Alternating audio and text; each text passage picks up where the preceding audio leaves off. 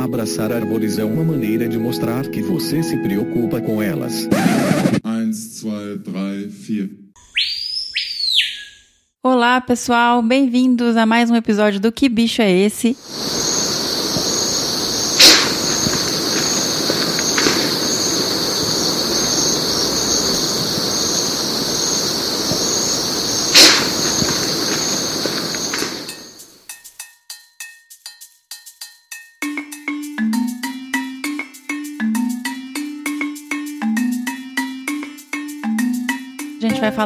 Pouquinho sobre o bicho que a gente rodou ah, nesse episódio, que é o viado mateiro, masama americana. A gente teve duas respostas desse bicho. A primeira foi da Angela Tatiane Martins de Oliveira. Oi, Fernando e todos os demais excelentes profissionais que participam desse quadro sensacional. Cara, não estou com meus episódios em dia, mas quando ouço o quadro Que Bicho é Esse com Miriam Perini, fico na espérita para ver se posso arriscar. Quase, tá? É Miriam Perini. O bicho do episódio 30 é um viado. Talvez uma masama americana e é sim um bicho de pelo e casco nas patas, característica muito peculiar dos grupos dos ungulados. Acertei? Risos. Conheci o som de fuga dessa espécie durante a minha coleta no mestrado, no noroeste de Mato Grosso. Hashtag Amazônia. Se estiver errada, o barulho é muito semelhante. Desabraço e para todos do podcast e também para todos os ouvintes, em especial para a tia Cotinha. Brigadão, Angeli. Você acertou realmente um masama americana. Você foi realmente ousada até de acertar a espécie, que é um bicho difícil de identificar, inclusive por imagem, né? Então, por som, é, eu imagino que seja extremamente complicado. E ela mandou um outro e-mail na sequência falando: Espere não ter errado, meu orientador vai ouvir. Que vergonha.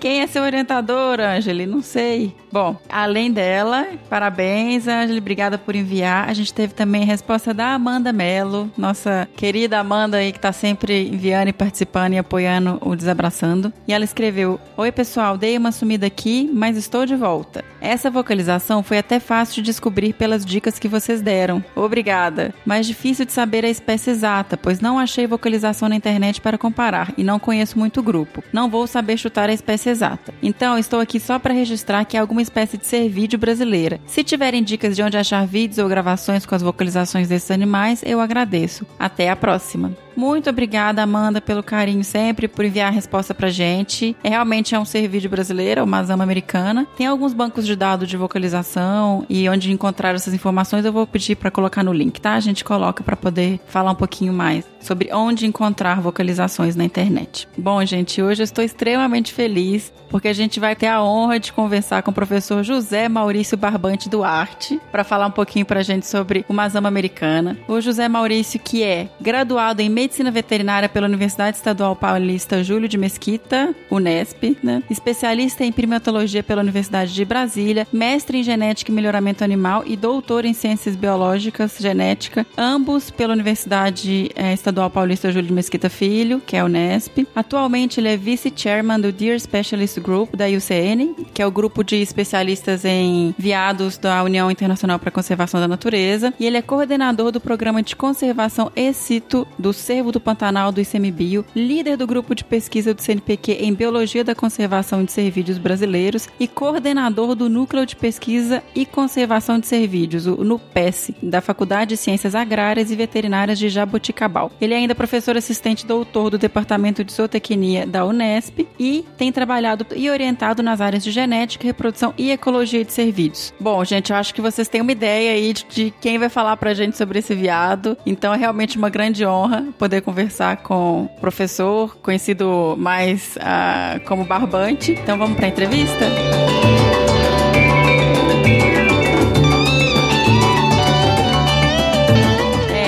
já apresentei, pessoal, eu tô aqui hoje com o professor José Maurício Barbante Duarte. É um prazer enorme pra gente, uma honra recebê-lo aqui no nosso Que Bicho é Esse? Muito obrigada, professor, por topar é, gravar com a gente, dividir um pouquinho do seu conhecimento da sua experiência sobre o Mazama Americana, o viado mateiro. Então vamos lá. Primeiro, quem é o Mazama Americana, o viado mateiro, professor? Bom, É, Miriam, primeiro, obrigado pelo convite. É um, é um, grande prazer poder estar aqui conversando com vocês, né? Uhum. Poder contar um pouco da história desse bicho e do que a gente faz aqui no dia a dia, né? Por mais banal que possa parecer, mas a tua pergunta eu não tenho resposta.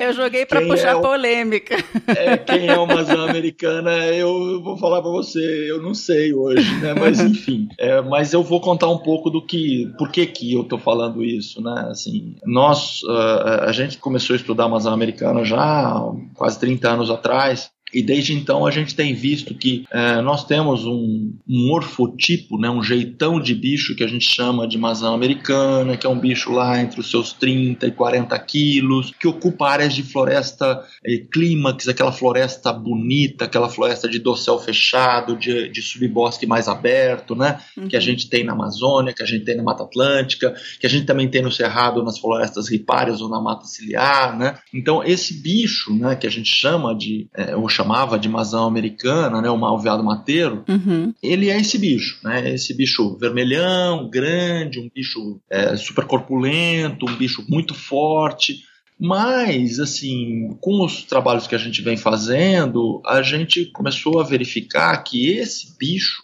esse tipão, ele na verdade é um complexo de várias espécies. Eles tá. morfologicamente são muito semelhantes, ou seja, o aspecto dele é muito igual, mas a gente tem diferenças nos cromossomos das populações. Então, você pega, por exemplo, os bichos que ocorrem na Amazônia, não são os mesmos bichos que ocorrem na Mata Atlântica. Tá. E isso gera um problema importante da gente tentar então buscar agora onde estão cada uma dessas variantes genéticas, né? Sim, até porque quando a gente entra, por exemplo, no site da IUCN para ver distribuição da espécie, ela tá aquela distribuição gigantesca, né? Que vai no Exato, é teoricamente o, o mazão americano ele se distribuía, né, até pouco tempo atrás, desde o México até o norte da Argentina. Hoje uhum. a gente já sabe, por exemplo, que o bicho no México, da América Central, já é definido não é mazão americana, é mazão temama, então essa espécie já está bem definida lá na América Central. Mas aqui na América do Sul a gente tem um problema ainda. Gente, ele teoricamente ocuparia quase toda a América do Sul, né, a, a, a, leste dos Andes, né, excetuando talvez a Caatinga, que a gente não é, acha que ele não realmente não ocorre. Mas assim, hoje a gente sabe que mazão americana mesmo, ele tá só na Guiana Francesa e ali provavelmente no Amapá, no Brasil. É, por que, que eu digo Nossa. isso? Porque a primeira descrição de Amazônia americana ela foi feita na Guiana Francesa, em 1777. Olha né? só. E aí todo mundo que pegava um bicho parecido dizia: não, esse aqui é uma mazão americana lá da Guiana Francesa, né? Uhum. E a gente começou a estudar os mazão americana do Brasil e foi vendo que existiam diferenças entre os mazão americanos do Brasil, entre as populações, que não era uma espécie só, eram várias espécies. Bom, então o que, que a gente fez? Eu falei, bom, eu vou então para a Guiana Francesa e vou ver quem é aquele cara da, da Guiana Francesa que, né, que Sim. foi publicado em 1777, que é uma mazã americana verdadeiro. Uau, uhum. E nós fomos lá agora em 2014, né, pegamos uhum. o, o 2015, na verdade, conseguimos coletar material dos animais lá, e aí a nossa surpresa é que aquele mazã americana que tem lá, que é o mazã americana de verdade, ele é completamente diferente dos bichos que tem no Brasil. Nossa. Né? Então, em teoria, no Brasil nós não temos mazão americana. Talvez nós tenhamos mazão americana lá no Amapá, que é uma coisa que a gente está investigando agora. Mas aqui para o sul, ou na Amazônia mesmo, ou na grande parte da Amazônia, não existe esse bicho. Né? É, são outros Gente, bichos. que loucura! Né? Não temos então é, mazão é, americana. É, Muda tudo. É uma notícia, é uma notícia relativamente quente, que eu estou mandando trabalho uma publicação essa semana, né? Que é justamente isso, né? Assim, eu, dizendo, olha, gente, esse aqui é o mazão americano. E tudo que é diferente dele não é maçã americana, ou seja, tudo que foi falado de maçã americana até hoje, é, na Bolívia, no Paraguai, na Argentina, no Brasil, não é mazão americana. A gente vai ter que dizer agora quem são esses caras que estão nesses outros países aí que a gente não tá. sabe nem no Brasil. Então, tá? nossos estudos de ecologia estão todos com a espécie errada, confundimos tudo. Não, eu acho que assim, os estudos de ecologia são válidos. São válidos, sim, a gente só vai mudar o nome. americana. A gente precisa só depois descobrir esses, essa ecologia é de que bicho Exatamente. que a gente está falando. Perfeito. Quem que a gente estudou, afinal? É, por aí que vai a conversa, né? Assim, tá. o que, que a gente está falando, de que bicho que a gente está falando. Uhum. Você trouxe agora toda essa questão de, de dessas mudanças e estudos diferenciando espécies. Como que são feitos esses estudos? Assim, agora a gente vai falar, não sabe nem se é masama, né? O gênero. Como Isso, é que fica? É, essa é outra coisa que vai mudar também mas não para americana. Para americana vai ficar o gênero Mazama porque é o bicho mais antigo. Então ele tá. tem a, a, primazia do, do gênero dele, né? Então uhum. Mazama vai ficar, Mazama americana vai vai ficar. Então todos os, os Mazama vermelhos aí são Amazônia americana. O viado catingueiro, o uhum. viado fuboca da Amazônia, esses vão mudar de gênero também. Tá. Mas enfim, esse é, um, é, essa é uma coisa um pouco mais distante. Uhum. Mas o que, que a gente a gente tá fazendo hoje? Quando a gente começou a ver que cada bicho, que cada lugar que a gente ia tinha um bicho diferente, e qual a técnica que a gente faz para identificar isso, né? É a genética isso. molecular, mas também é a, a análise citogenética, a análise dos cromossomos da espécie. Então a gente precisa, para analisar cromossomo, tecido vivo. Então eu não posso trabalhar, por exemplo, ir no museu, pegar um crânio que eu consigo até extrair o DNA, mas eu não consigo tecido para fazer é, citogenética. Então, uhum. o que, que eu estou tendo que fazer? Uhum. Pegando todos os nomes que foram descritos para Mazama até hoje, né, desde 1777,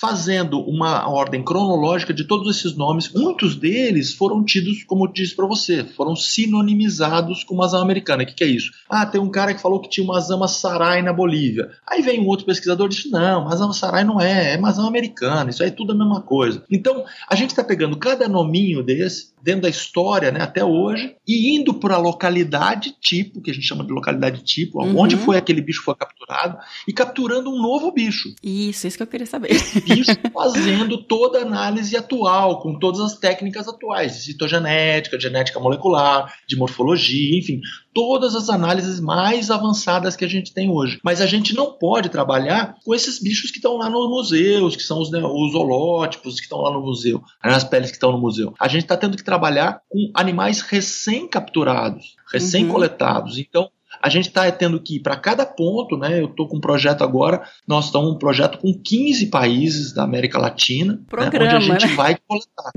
É, a gente vai ter que coletar esses novos bichos, né? Uau. Então, assim, por exemplo, nós chegamos agora da Bolívia, uma coleta na Bolívia, é, de uma orientada minha, ela trouxe material para o nosso laboratório de um ponto de um bicho chamado Mazama sarai, que é lá no sul da Bolívia, tal, que um cara tinha dito que era essa espécie, e depois essa espécie foi abandonada, foi dito que esse bicho era uma Mazama americana da Bolívia, né? E a uhum. gente trouxe o material para o laboratório agora, e essa semana passada, né, fizemos uma festa aqui, porque o bicho não tem nada a ver com nenhum outro Mazama que eu conheço, né? Assim, ele é completamente diferente. A hora que eu olhei no microscópio, aquele negócio de uau! Gente, que nossa, incrível isso! Isso não existe.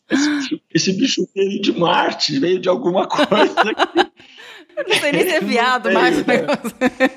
Quase que não é um viado. Né? Então, assim, então, a gente está descobrindo coisas incríveis, né? Uhum. E o que nos preocupa muito é que a gente está descobrindo isso no momento que esses bichos já estão desaparecendo. Isso. E não. que provavelmente muitos desses bichos que a gente vem a descobrir, eles já estejam ou extintos ou no limiar da extinção. Uma das espécies que eu posso dar de exemplo para vocês é que eu acho que é um exemplo bem emblemático para nós do Brasil, que é o nosso veado mateiro aqui do sul, que a gente, que a gente tem aqui na, na Mata Atlântica. Esse veado mateiro, ele é da Mata Atlântica do interior, ou seja, a Mata Atlântica, que a gente chama de floresta estacional, né? É a Mata uhum. Atlântica do interior que onde a gente tem uma situação crítica nessa Mata Atlântica, né? Assim, praticamente não temos mais Mata Atlântica no interior. Nós temos o, o, Morro do Diabo no estado de São Paulo, nós temos o Parque do Iguaçu no Paraná, o Turvo no Rio Grande do Sul e é praticamente os três bons blocos que a gente tem dessa floresta. E aí está inserido uma outra espécie de mazama americana, né? Quer dizer, de mazama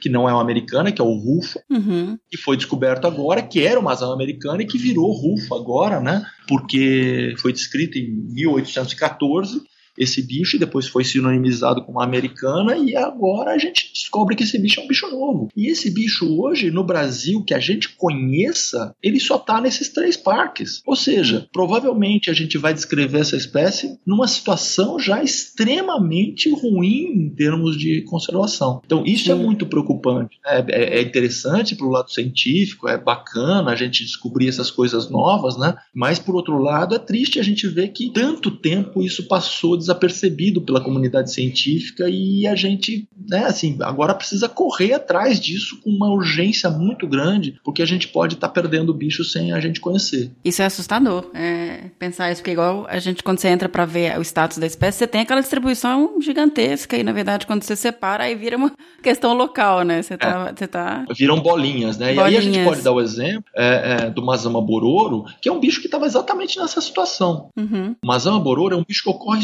só na faixinha da Mata Atlântica do litoral, entre São Paulo e Paraná hoje, é, é, exatamente. E esse bicho também era Mazama americana até 90 e poucos, quando a gente, quando eu peguei o primeiro bicho, olhei para ele, coletei material, trouxe pro laboratório e falei, não, esse bicho não é Mazama americano, nossa senhora, esse bicho não tem nada a ver também. Pra você ter uma ideia, o Mazama americana que a gente tinha como referência do Mazama americano, ele tinha 50 cromossomos. Esse bicho, né, o bororo, tem 32 cromossomos. Gente. Ou seja, assim? é coisa assustadora. Não, não tem nada a ver um bicho com o outro. Né? E eles eram considerados como da mesma espécie. Aí quando a gente descobre o Mazama bororo, a gente começa a ver, foi descrito já como a, espécie de menor distribuição geográfica dos cervídeos do mundo. Gente, mas que loucura, porque eles têm interfaces. Como é que eles, assim, essas populações não, não têm híbridos? Como é que funciona o contato não, dessas então, espécies? Então, existe, eu, eu acho que existe algum nível de hibridação, mas os híbridos são completamente inférteis. Olha, gente, então, que loucura. E, que como são bichos é, muito difíceis da gente coletar, muito difíceis da gente ver, a comunidade científica não percebeu isso. Uhum. Então a gente não percebeu onde estavam os limites dessas distribuições, quanto diferentes eram esses bichos. É, hoje eu tenho os animais aqui na nossa colônia em cativeiro, né?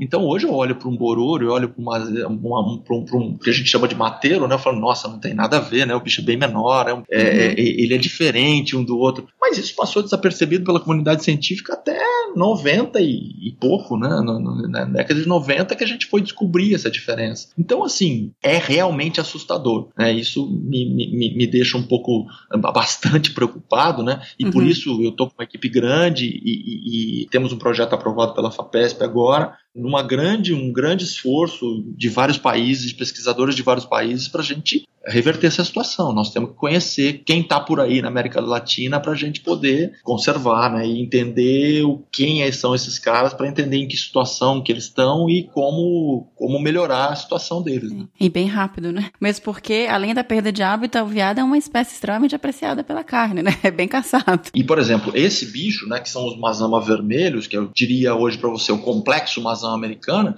ele vive num, num ambiente que está muito ameaçado, que são as florestas mais densas densas, né? É, uhum. Então você pegar, por exemplo, a Atlântica, do interior, as florestas ripárias no Cerrado, né? As matas também de interior da Argentina, partes da Amazônia com contato com os Andes na Bolívia, no Peru, né? Então essas coisas são bastante, assim, essas áreas têm uma ameaça muito grande em cima delas, né?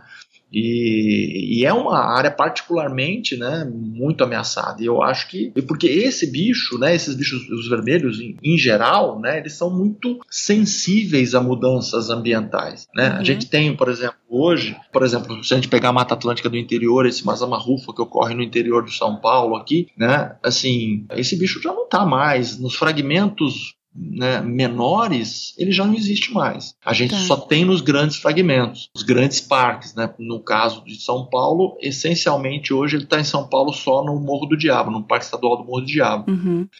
Então, e aí a gente vê que essas áreas mais degradadas, ela está sendo ocupada pelo veado catingueiro, tá. que é uma espécie mais plástica ecologicamente falando, né? um bicho que ocupa diversos ambientes, de cerrado, de capoeira, até de plantações, uhum. que é uma espécie mais comum e que ele está invadindo os ambientes de, de, de, que originalmente eram ocupados por veado mateiro, porque ele é muito sensível e ele acaba, com qualquer alteração na área, ele acaba desaparecendo, ele acaba saindo da área e, e se evadindo. Então, uhum. assim, é realmente preocupante a situação desse bicho, né? Parecia uma situação até razoável, mas ela, ela, ela, é bastante preocupante. Eu confesso que eu tô bem surpresa de ouvir isso, assim, que eu realmente achava que era uma espécie que não tinha muito problema. E agora, sabendo e sabendo da emergência de, de, se estudar mais. E aí eu até queria perguntar dentro disso, assim, quando vocês capturam os bichos para coletar material genético, para toda essa pesquisa de taxonômica. Vocês também estão monitorando os animais? Eles são aproveita se tem colar, assim, como que é feito essa parte de acompanhamento da espécie num ambiente, em fragmentos? É, essa... Então isso assim, para a gente descrever essas espécies, a gente tem que é, matar um indivíduo.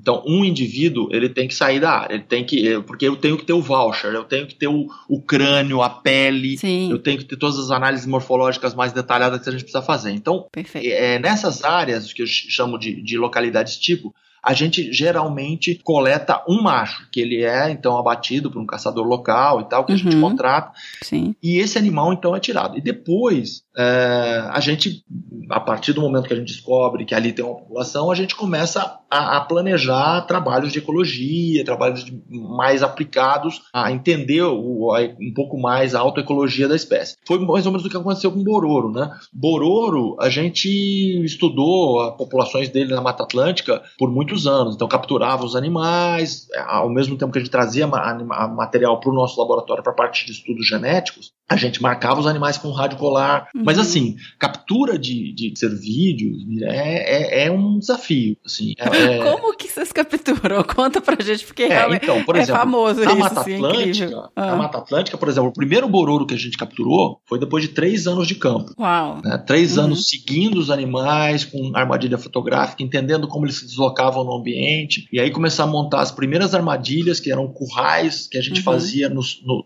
nas trilhas dos animais e a partir daí a gente conseguia fazer, então, montar o curral, ele continuava passando e a gente fazia um sistema de desarme no curral e conseguimos capturar. Então, conseguimos capturar, assim, ao, longo de 4 a 5 anos de projeto, nós monitoramos 4, 5 animais, 5 animais ali no parque, por exemplo, de intervalos, uhum. que foram marcados com rádio colar e tal, né? E até tem algumas coisas pitorescas, né? Assim, o primeiro animal que a gente capturou foi, foi o primeiro mazama bororo capturado em vida livre, né? Assim, a gente capturou, pôs um rádio colar nele e tal. E foram praticamente três anos de campo até a gente chegar nesse momento, né? Imagina a ansiedade e a Sim. felicidade em capturar um bicho desse, estar tá com ele na mão e a gente poder depois acompanhar ele, né? Sim. E pusemos o colar e depois de, né, de mais ou menos dois meses, uma onça comeu ele, né? Então... Você pode imaginar oh. a frustração. Três anos para pegar um bicho e dois meses a onça comeu ele, né? Então, então, só, mas são essas coisas de campo, né? Mas também é um ambiente passa. saudável, você tem onça pintada. Tem, né? Tem onça pintada. E era interessante porque ela, ela predou o bicho e levou para cima da árvore, né? E aí a gente procurando o colar no chão e não achava o colar, não achava o colar, e de repente deu o seu. o bicho estava pendurado em cima da árvore, Nossa. lá dele, o colar lá em cima. Então, mas logo esse indivíduo, né? Poxa. É, logo esse. Tem tanto bicho para ela comer no parque de intervalo, estava com justo o que eu marquei, Nossa. né? Mas, mas assim, a gente faz esses estudos, né? Mas Mazama, é, em particular, hoje, é um grande desafio a captura. É um grande desafio, porque é, não, não temos uma metodologia estabelecida para captura, para captura de bichos vivos e, e colocar rádio colar. Então, assim, a gente está partindo uh, agora, né, assim, já, já, um, já um bom tempo, a gente está fazendo isso, partindo para metodologias de análise não invasiva. Uhum. De que forma? Assim, coletando fezes na natureza. Então, a gente tem hoje cães que são treinados para encontrar fezes de veado. Uhum. Né? Então a gente vai com os cães para o campo e aí, em um dia, eu consigo encontrar 10 amostras de fezes no tá. campo. Aí eu trago essas, essas amostras para o nosso laboratório e aí a gente pode fazer estudos genéticos com essa amostra, porque essa amostra tem é, restos celulares do, do bicho que defecou ali, né? Então é, a gente consegue amplificar o DNA do bicho e consegue então entender onde esses bichos estão. Então nós temos hoje um trabalho sendo feito no Paraná muito interessante, que é da partição de nicho das diversas espécies de mazama. Então nós temos uma área lá que tem três espécies de mazama, né? O catingueiro, o mão curta e o bororo, né? O, o, mateiro pequeno. É, e a gente está então com fezes, a gente vai com o cão para o campo, encontra as fezes e entende onde cada um desses bichos estão defecando, ou seja, onde cada um desses bichos estão usando e que tipo de floresta cada uma das espécies prefere, né? Que tá. tipo uhum. de ambiente, microambiente eles, eles preferem. Então você vê que é um, é um tipo de estudo ecológico super bacana, sem ter contato com o bicho, né? Sim, fantástico. E também isso até viabiliza mais estudos, né? Fica um pouco mais barato em termos de pesquisa do que você ter É, todo mais barato, mais fácil, né? Então, É. assim, é, acaba sendo bastante fácil pra gente e, e- assim, a gente consegue fazer amostragens mais amplas, que a Uhum. gente não conseguia quando a gente é, é, trabalhava com captura, Hum. tendo que ter o bicho na mão. E, e hoje, nas fezes, né? O nosso grupo tem trabalhado muito com fezes e a gente está começando agora. eh, a gente já trabalha com, além de DNA nas fezes, a gente está trabalhando com já um bom tempo com hormônio nas fezes, então a gente consegue dosar hormônio nas fezes, né? Então entender o status reprodutivo do bicho, se ele está prenhe, se ele não está prenhe, se é um macho que está com um nível de testosterona maior ou menor, se ele está mais estressado ou menos estressado, né? Então a gente consegue é, é, dosar o cortisol nas fezes, enfim. Então, entender um monte de coisas com essa pilha fecal. A gente consegue entender um pouco da alimentação do bicho, né? É, é analisando um pouco alimentação? dessas fezes. Eles são é, é, frugívoros é, é, folívoros, né? Então, são bichos que gostam de comer muita, muita folha, mas não é gramínea, né? Ele não é um pastador, ele é um bicho Tá, que uhum. ramoneador, ele é um bicho que come brotinho de árvores e- e arbustos, Uhum. e muita fruta também. Então, mas a fruta é mais assim, quando ela está disponível, ele acaba preferindo frutas. Mas é, em épocas muito secas que não tem disponibilidade de fruta, ele é herbívoro, é um bicho que é folívoro, é um bicho que é, é pastador. Né? Tá. É, então a gente consegue também cons- consegue fazer a parte de alimentação é, e agora então estamos agora inclusive fazendo a parte de análises é, tem uma orientada minha trabalhando com a gente tentar identificar nas fezes anticorpos, né? Então, fazer estudos é, de, levantamentos epidemiológicos com fezes também. Então, Uhum. nós estamos avançando e agora estou com uma outra orientada, na verdade, uma colega do- da Universidade Federal da Paraíba, trabalhando com fezes para extrair células vivas das fezes. Uhum. Então, a gente quer extrair as células que são é, recém-defecadas, então, lógico, aquelas fezes recém-encontradas no campo que foram recém-colocadas né, pelos bichos. A gente pretende pegar células vivas, essas células vivas serem trazidas para o laboratório e serem replicadas como linhas celulares para a gente trabalhar com citogenética também, para a gente trabalhar, por exemplo, com banco de células desses Uau. bichos. Então, assim, para nós, esse é o, é o, é o nosso novo universo. Né? Nossa, Assim, a gente quer trabalhar esse universo aí. Né? Isso é muito Mas- legal pro pro pessoal que tem muito aluno de graduação, tem muita gente que, que Isso, estuda, isso. é, ouvindo a gente, mostrar, olha quanto de informação a gente consegue com, com fezes, com amostragem indireta. Então, isso é fantástico. É um universo. Ali naquela amostra, assim, a gente está conseguindo acessar informações incríveis, realmente incríveis. E isso está nos abrindo uma série de, de frentes, né? De possibilidades, na verdade, que, que acabam aparecendo, né? Com esse tipo de material. Então, é, assim, é, para mim é o futuro. Mas, assim, queria deixar claro que a gente consegue chegar lá, né? E consegue avançar, mas a gente tem que ter também a base. Essa base de ter o Uhum. bicho, uma espécie bem conhecida no Sim. museu, o voucher do- da, daquela espécie, né, o tipo, é, uma espécie que a gente sabe quem é, onde ela está, mas e, e- então precisa desde uma, uma formação básica, então a gente precisa ter coleta de bichos também na natureza, né, Uhum. coleta de alguns indivíduos para ter essa base, para depois avançar nessas coletas não invasivas. né? Acho que é mais ou menos isso é o, é o que nós estamos tentando, aonde nós estamos tentando chegar. É, não, é importante falar isso até porque tem muita gente que fica, ah, vai pegar. Mas, gente, é importante, é importante para a ciência, é importante para a conservação do bicho. Você está tirando o indivíduo, mas você, tá, você vai depois ter um impacto para a população inteira disso. Então, Exatamente. Assim. É, é importante, tem que, tem que ser feito.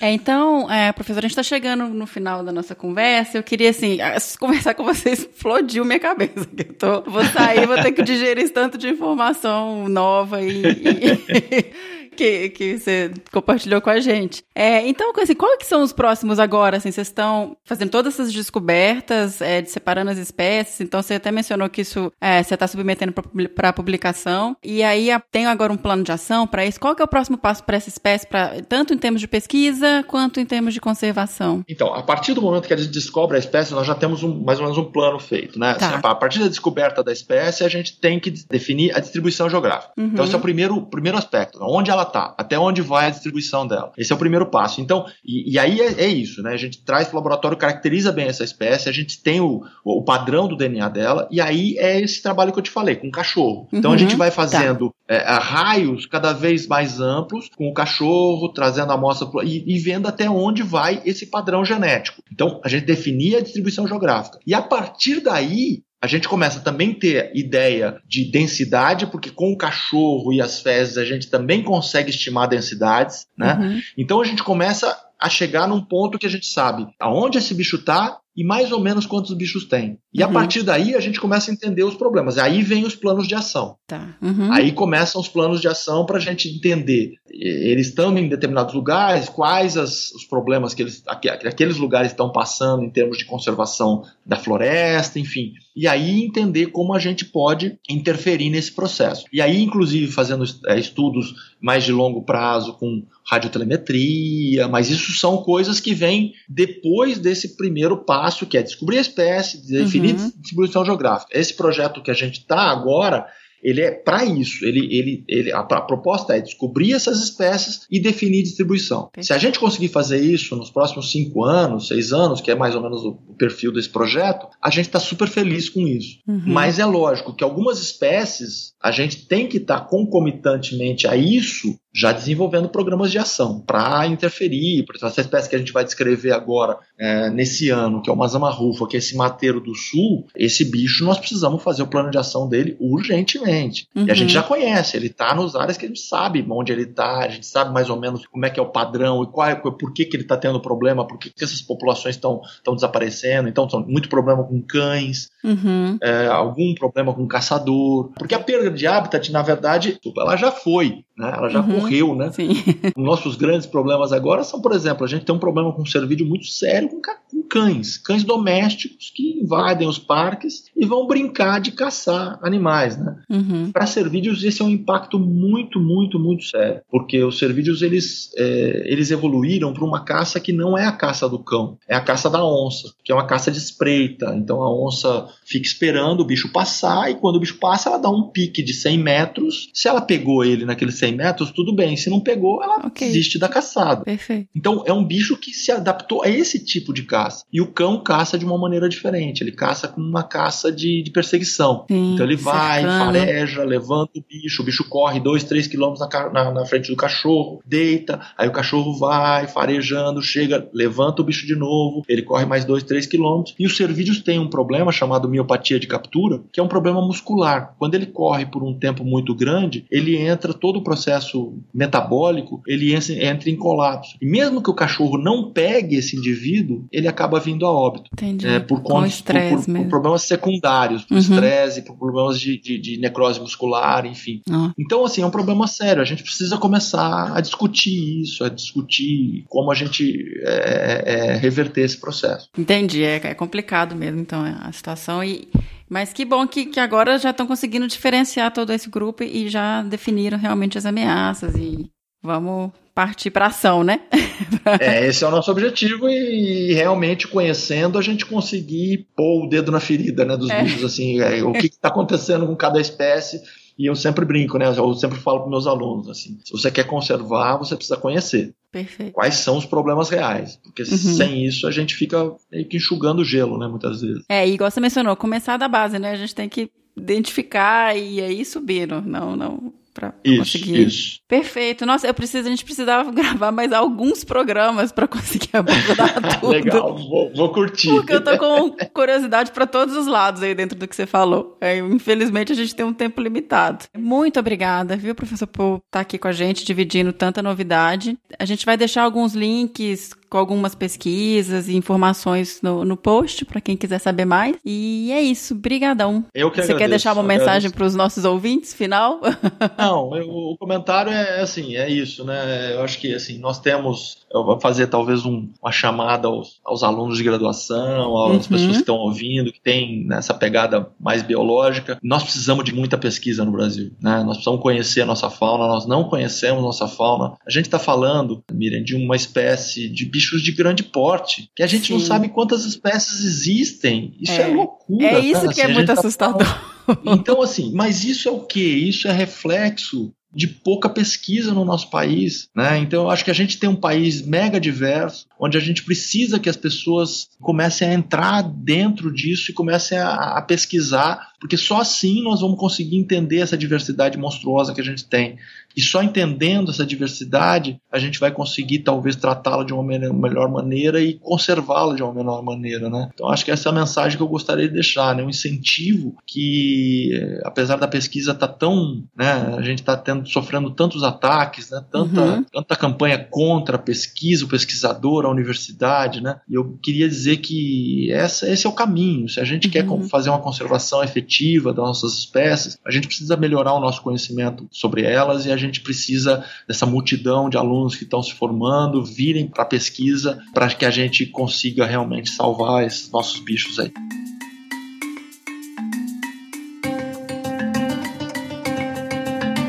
Pessoal, espero que vocês tenham gostado. Eu amei conversar com o Barbante. Lembrando, quem souber quem foi o bicho do último episódio, escreve pra gente em bicho@desabrace.com.br. Até o próximo. Beijo grande.